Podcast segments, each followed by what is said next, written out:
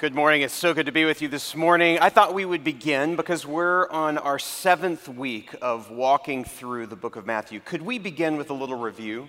And so, if you will, reach for your Bibles, go about two thirds the way through it, and find the book of Matthew. Or if you've bought your Matthew journal with you, we would love for you to use this as well. And find the book of Matthew, and let's let's do a little bit of just a few minute review. Do you remember when you would get to the end of the semester and your teacher would review all the material that you had covered thus far?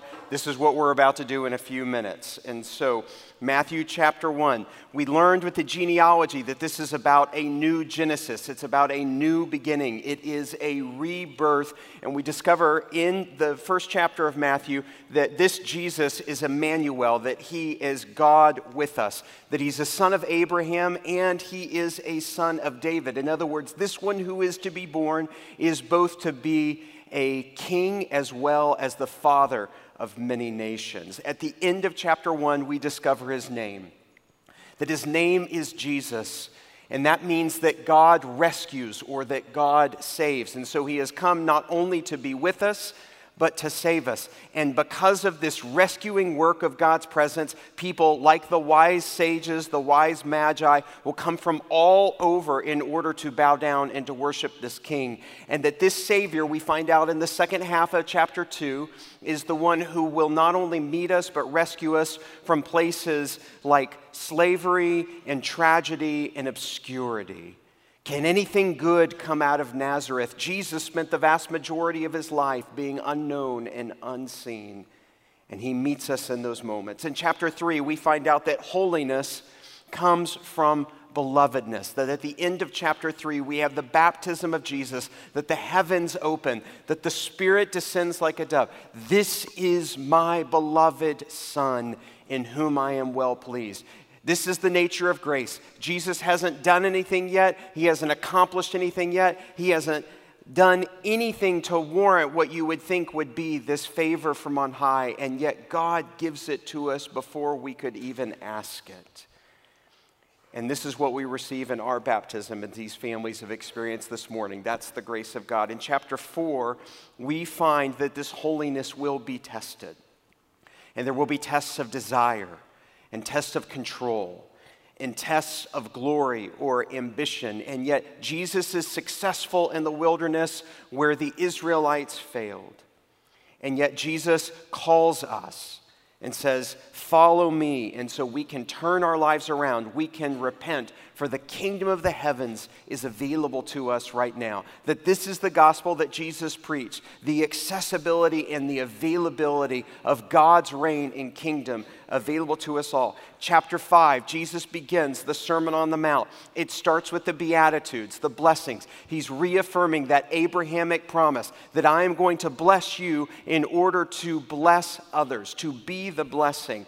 And so, because we are blessed, He has made us salt and light. He has made us both to be a preserving agent as well as a shining agent in the world. And what He declares in the Sermon on the Mount, his thesis is, is that our righteousness will be categorically different and greater from any other religion or religious practice in the world. It will be inside out. And in this righteousness, look at chapter 5 with me, there will be no anger, there will be no lust, there will be no broken promises and no broken relationships. There will be no revenge and there will be no resentment.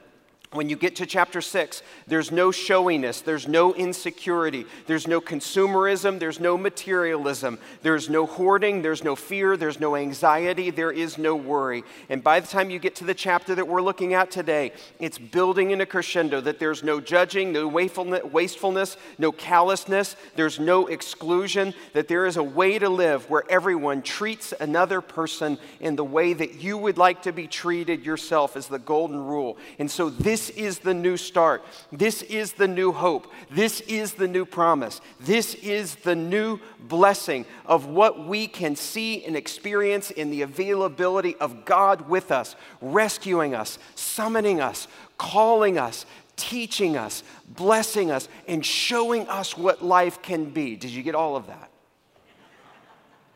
That's the first seven chapters. There's going to be a test. But it is not going to be a test of retention. It is going to be a test of traction. One pastor says you only believe in that part of the Bible that you actually do. I don't know about you, but I've been captivated by the news and the simultaneous tragedy and inspiring stories of what's happened in response to what occurred on February the 6th of this year. The significant series of quakes that rocked a fragile and war torn portion of the world. Entire buildings and communities decimated. As of the news of this morning that I looked up, over 46,000 people have died. And in the midst of the rubble of those experiences, there have been those glimmers of incredible rescue and hope. Like the story of this man who is in the hospital on the left there, who was trapped under rubble for 278 hours.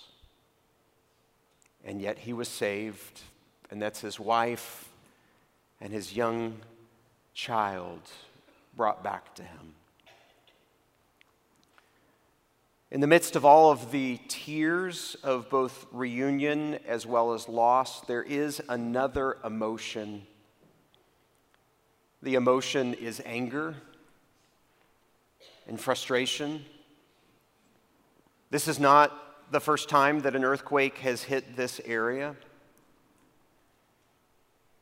There are appropriate building codes that take place in that country to make sure that they would not experience this level of tragedy.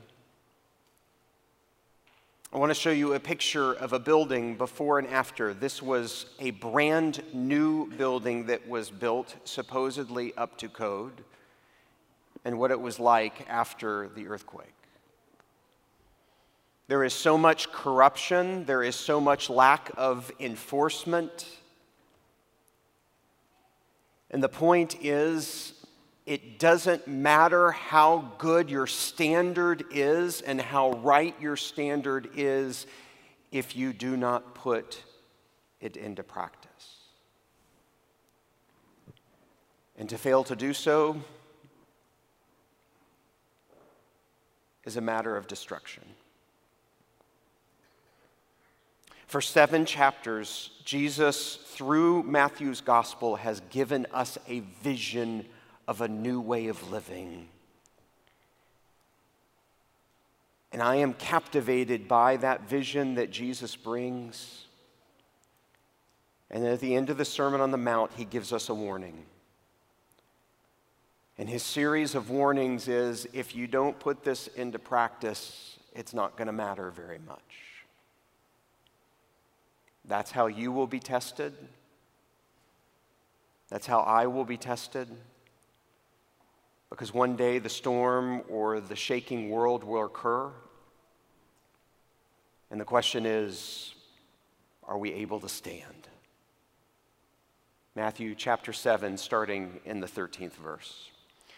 Enter by the narrow gate, for the gate is wide, and the way is easy that leads to destruction, and those who enter by it are many.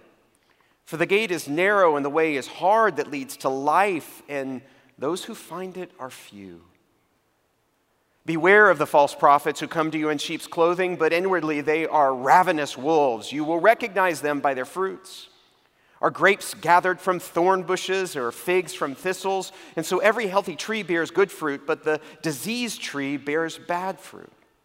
A healthy tree cannot bear bad fruit, nor can a diseased tree bear good fruit. Every tree that does not bear good fruit is cut down and thrown into the fire. Thus, you will recognize them by their fruits.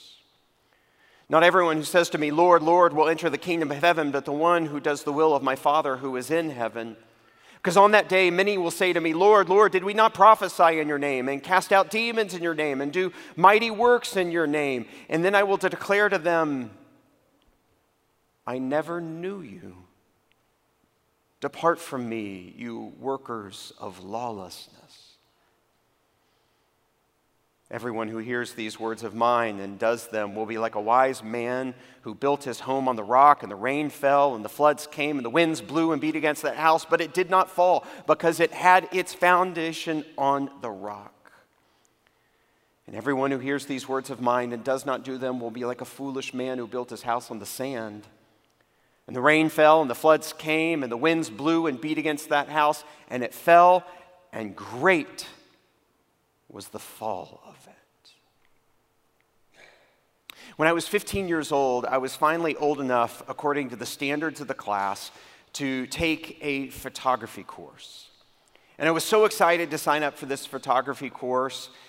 My father loves photography, and it was something that we could share together. And so I was excited to sign up for it. And when I signed up for it and got there, I was disappointed in the first class that they weren't going to allow me to shoot any pictures in color photography, only black and white. I was thinking to myself, what kind of backwards looking course is this? Of course, we've invented the film to be able to be able to have great color pictures. Why should I have to only work in both black and white? And so I kind of, as nicely as possible, went to the teacher to petition that I alone, as this 15 year old with a course full of adults, ought to be able to be the exception to the rule and that I ought to be able to take pictures in color no matter how old the people of the class were and they wanted to do it the wrong way. And the teacher very lovingly turned to me and said, If I let you start with color, you will never learn the power of contrast. Do you know the power of contrast? Let's show some pictures. The contrast of the darkness of the subway tunnel with the whiteness of the walls and the man who is standing waiting for his train the contrast of the light and the dark on the two different sides of the sand dunes in the Arizona desert. The contrast in the lines of the face of a tiger. And the contrast between the darkness of the background and that of a flower. If I let you start with the color, you won't see the contrast. And so, for class after class and moment in the dark room of sitting there with the chemicals, which probably are going to give me cancer one day, watching the pictures develop and seeing a phrase that I learned, and I don't remember where it originated, that contrast is the mother of all clarity. This or that. And when you have these contrasts, sometimes you're able to see things for the first time. Such as the brilliance of Jesus as he ends the Sermon on the Mount, that he has four illustrations, four series of contrasts to help us to understand how we might be tested in our moment in time that there is a wide gate and a narrow gate, that there is bad fruit and there is good fruit, that there are fans of Jesus and there are followers of Jesus, that there is sandy ground and foundation and there is a solid foundation. Let's talk about each of these just ever so briefly. The first contrast that Jesus paints, the, the black and the white together, is that of the wide gate and the narrow gate. And what Jesus said is that the road is really wide and it's really easy to follow that road, to follow the crowd through the big gate. When you were to come into the city of Jerusalem, there were all kinds of different gates, and many of those gates were very large in nature. And then there were some other little ones that are small in nature. The sheep gate is one of the smallest gates. And not everybody is going to know where the sheep gate is. Only somebody who lives there, only somebody who walks those paths and is a part of it. Those are the, the narrow ways and what Jesus is saying is, it's really easy for you to just follow the crowd. It's really easy to walk into the city with the big gate. It's only a handful of people that know the access that can come from the small gates. What's the difference between the two? Jesus is saying is one of those leads to destruction and one of those leads to life. The first warning that Jesus provides to us is that one of the dangers of the way that we can live our life towards destruction is through a series of mindlessness. The wide gate, the wide road, just following the crowd and going with the flow, almost always taking the easy way out, is surely to lead to destruction instead of life. The second contrast that Jesus provides is between that of bad fruit and good fruit. It is a, a test of deceptiveness. For what we see in the bad fruit and the good fruit is a famous phrase that we even continue to say today. Have you ever heard of the phrase, a wolf in sheep's clothing? This is where that phrase comes from, from the Sermon on the Mount. That on the outside, it looks really good. It's, it looks like it's just a little lamb and it's safe and yet it's not really a lamb. On the inside, it is a wolf. And so, what Jesus provides in this contrast, in this warning, is that you need to look beneath the surface. That you can't just look at the outward appearance of another person to be able to ascertain whether it's true or not and whether that person is living the right kind of kingdom life. What you have to look at is not that outward appearance, but the fruit of their life. And of course, that fruit is an explosive image in Scripture, one that we care for deeply, with the fruit of the Spirit being love and joy and peace and patience and kindness and goodness and gentleness and faithfulness and self control. And so, what we need to be looking at when we are looking to our leaders, when we are looking to others, and even when we are looking to ourselves, of are we really living the kind of life that God has in store for us? Do you see that joy? Do you see that peace? Do you see that patience? Do you see that kind of fruit coming from their lives? Because a good tree cannot bear bad fruit, and a bad tree cannot bear good fruit. Kelly showed me the trailer of a TV show. I don't even want to mention the name of it because I don't want you to run out and watch it. And it was a show about religious deception. It's a fictitious show about a family that is a televangelist kind of family. And how their public persona, when the camera is on, is one thing, and yet behind the scenes, they are something else altogether. One of my greatest lifelong ambitions is to be the same person that you see on a Sunday morning that I am behind closed doors when no one is watching. Because the summons of the gospel is that ethics is what you are doing when you think that no one else is looking. And so there's the wide gate and the narrow gate which is a test of our mindlessness. Then there is bad fruit and good fruit, which is a test of our level of hypocrisy and deceptiveness. And then the third thing is whether or not, and I'm borrowing Kyle Idleman's language here when he says, Are you a fan of Jesus or are you a follower of Jesus? Which is a test of shallowness.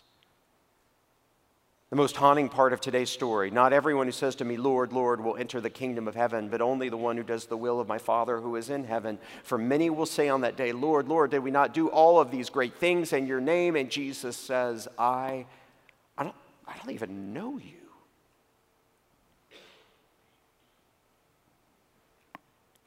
It is about a vibrant, trusting relationship with God, it doesn't matter how many code words or great acts of service you try to do in Jesus' name. John Ortberg says, before you profess your love for God, you ought to at least stop and ask the question do you even like God? Do you spend time with Him? Do you attempt to learn from Him? Do you honor him, respect him, obey him?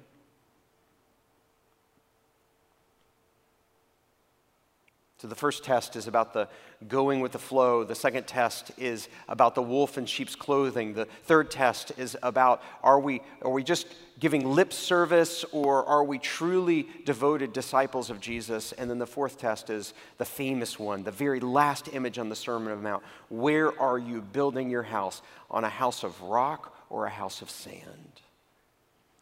Because Jesus says it's foolish to build your house on the sand.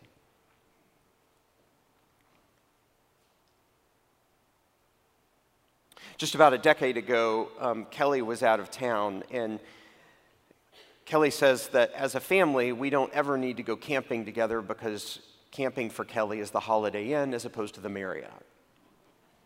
Kelly refers to camping as strategic discomfort.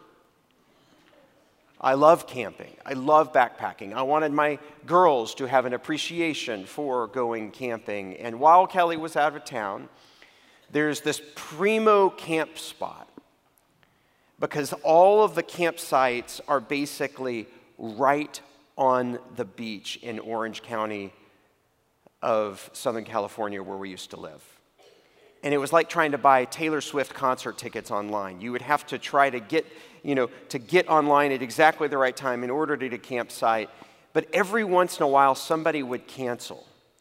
And so oftentimes, in, in, in, a time when Kelly was out of town, I would just, you know, every once in a while just kind of go into the computer and check and see if somebody had let a campsite go. And sure enough, this one time, there was a campsite that came up. And so I want to show you a picture. This is Doheny State Beach, and this was the beauty and the majesty of where we got to pitch our tent. What a great place to camp. And so I'm even bragging a little bit. I texted Kelly a picture of the back of the minivan because I packed the back of the minivan. This is all of the gear. We had all of the snacks and all of the water and all the beach stuff. We were going to play bocce ball. We were going to have a great time. And here's what our campsite looks like. I mean, isn't that a great looking campsite? I got the fire going. We're going to have some s'mores. Fantastic day. We have a great afternoon so much fun. And it gets dark early at that time of year, and so we turn in. We're, we're asleep with the dog in the tent, everybody tucked into their sleeping bags at 9:30 at night. At about 10:30 the winds pick up. At about midnight the heavens open. This is Southern California. It never rains in Southern California. And when it does, it's like a little Seattle mist. It's not like a thunderstorm. It is pouring buckets from on high with gale force winds. You know how the tent is usually like this big? Our tent was like half of the size. The poles seemed to be bending. And at about 2:30 in the morning, because I can't sleep, I'm, I'm starting to get a little grumpier. At 2:30 in the morning, I feel this little tap on my forehead, and it's our oldest daughter Danica that looks to me and says, "I have to go potty." I said, "Nobody's watching. You can go outside. There's plenty of sand. Just go ahead and she go." I'm not nature peeing here. You have to take me to the bathroom and not wanting to face the wrath of my wife for scarring our children, I'm grumpily putting stuff on the rain gear, and it's just like we're opening up the tent, and now Ashby and the dog are waking up, and we wander over through the, the gale and the sideways rain, and she goes to the restroom, and we get back into the tent, and I'm soaking wet now, and I'm in a bad mood, but right before I'm about to close the tent, I look over and I realize why this campsite was available. Let me show you a map of where our campsite was at Doheny State Beach. We were at the lowest possible point for where the drainage would take place, of where when the, the tide comes in and if a storm were to rise, we were going to be overrun. And I could see the water now, having been a long way away, was about to overrun our campsite. We were about to be flooded. And so I have to make a strategic decision of whether or not to stay and to move the tent or to just pull the ripcord on this whole thing at 3 o'clock in the morning and pack it up and go home. I vote for the latter. I have the kids and the dog get in the minivan, and I'm barking out commands, and they're in there. And um, have you ever tried to disassemble an eight person sized tent in gale force winds? I was like thinking either A, I'm going to get pulled off the ground, or B, rotator cuff surgery is in my near future. And so I am using all of the colorful theological language that is at my disposal from what I learned in seminary as I try to disassemble this tent and I try to shove it in the car. And as I'm getting ready to do all of this, I am just in such a foul mood. And I'm thinking to myself, I have ruined this day. My kids are never going to want to camp. And then there's some lightning, and I happen to turn at just the right moment, and I can see in the side of the van. I'm thinking that the kids are going to be lying down and asleep in the back of the van. They're not. Both kids with their faces pressed against the window, and they are laughing hysterically as they watch me disassemble the tent.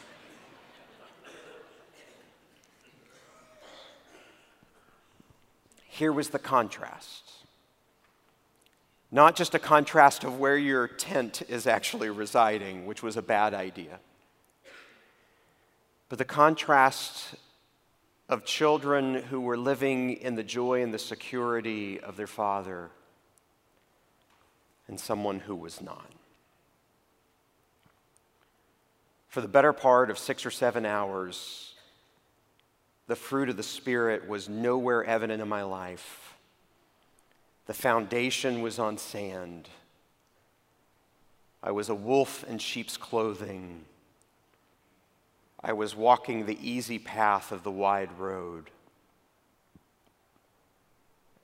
And I was a person that gave lip service to God, but my heart was far from Him.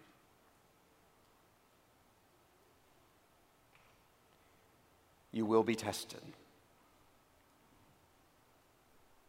And so I just want to put this up for a moment to give you a chance to ponder. Of maybe, is there something that you need to do?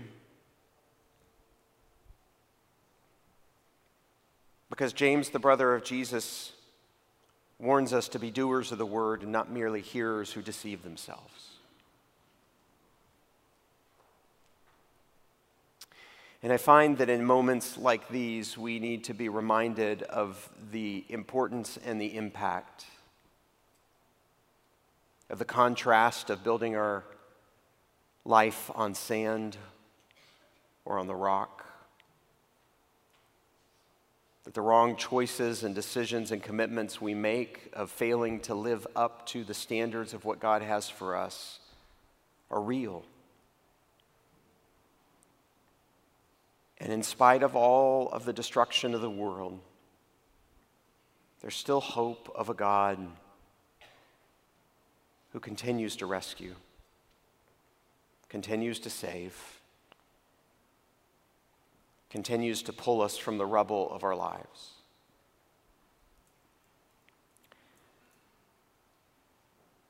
My friends, as you think about your own life, and the nature of the God that you say you proclaim to believe in, or the good news of Jesus Christ. Think about this. You could be really good at explaining everything that just happened in the first six or seven chapters of Matthew, but if you don't live it out, it doesn't matter. You will be tested. The wind, the rains, they will come. Where's your foundation? Let's pray. Our loving God and Father, thank you for the beautiful nature of the sweeping scope of your gospel. And even in the midst of tragedy, God, how you were with us, and how you will rescue us. Help us to tap into a little bit of the holy frustration of our own family of faith not living up to code and not putting it into practice. Let us heed the warnings that lead to destruction this morning and build our lives around you and your grace in the right way. Help us to see the clarity of the contrast and forgive us for our mindlessness and deceptiveness and shallowness and foolishness. Help us to know when the rains fall and the winds blow we can live in the joy of the Father. And we pray these things in Jesus' name, and all of God's people said.